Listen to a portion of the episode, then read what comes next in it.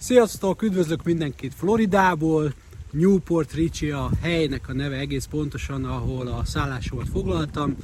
Hát ez az a ház, ahol lakok tulajdonképpen, ahol a hátsó kertben van egy ilyen kis lejáró az óceánhoz tulajdonképpen. Itt lehet feltenni a hajókat, meg a kajakokat, meg a szapokat, meg mindent. Hát még az évszakhoz is képest is eléggé hűvös időnk van most így három napig és szeles. Azért elmesélem nektek, hogy mit tapasztaltam itt az első napomon, eh, hogyan jutottam el idáig, ugye tegnap indultam hajnalba Pestről Frankfurton keresztül. Eh, ja, nem biztos, hogy mindig fogok tudni értelmesen beszélni, mert azért nagyon fáradt vagyok, majd meg tudjátok, hogy miért. Frankfurton keresztül Tampára, és eh, hát az egy ilyen, csak Frankfurt és Tampa, az egy ilyen laza 10 órás út, plusz még egy kicsit később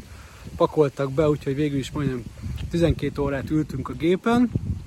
Hát azért vagyok nagyon lefáradva, mert iszonyú szerencsém volt, beraktak ugye egy hármas ülés közepébe, ahol azért volt szerencsém, mert hogy mind a két oldalon egy-egy amerikai ült, egy nagyon kedves ilyen tanárhölgy, és egy nyugdíjas pszichológus, aki egyébként hadiveteránoknak a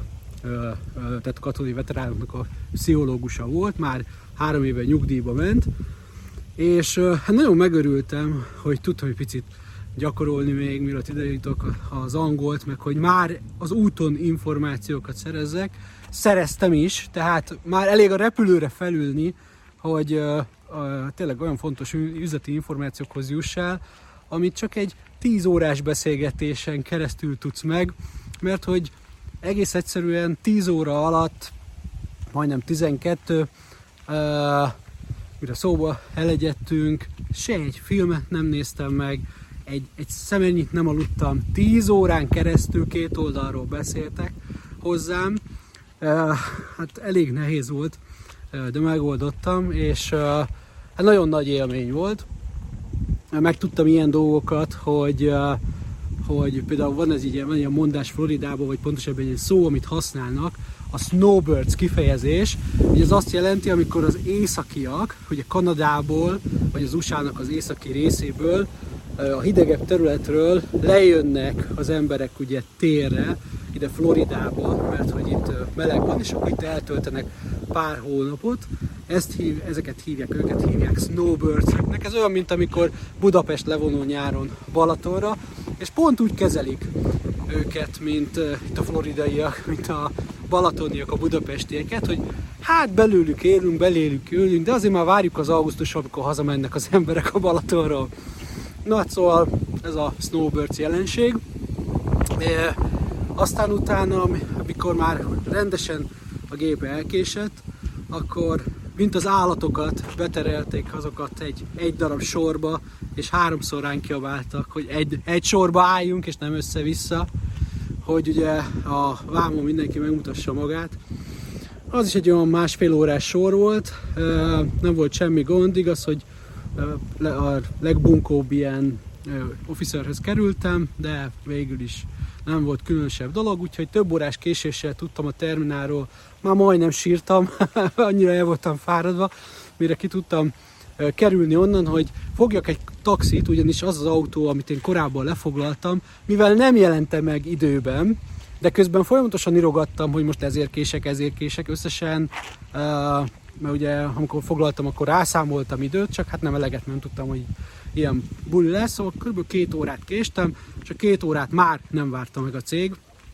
nek a képviselője, hogy átadja az autót, úgyhogy jó hangulatban törölte a foglalásomat,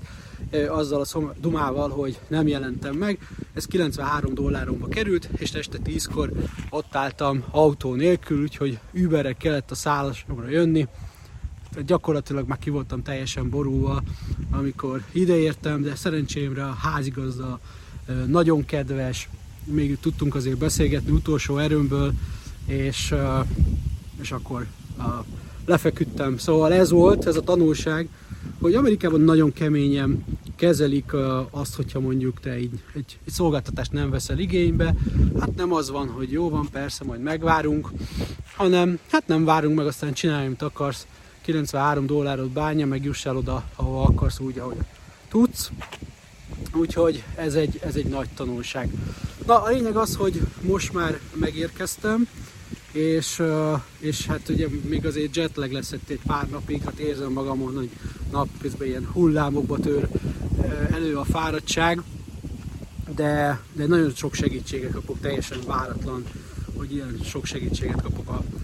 a házigazdámtól, és tényleg mm, mindent magyaráz, meg minden, úgyhogy tőle is nagyon sokat tanulok, nyilván majd akkor lesz az igazi, amikor azokat a küldetéseket teljesítem, amiket előre leterveztem. Na, mindjárt akkor jönnek azok a tanulságok, amit a repülőn szereztem, úgyhogy a partra szálló csoporttagok még maradjanak, a többieknek köszönöm a figyelmet, és akkor kövessétek, ne felejtsétek el, a bevétel erősíti a szabályt.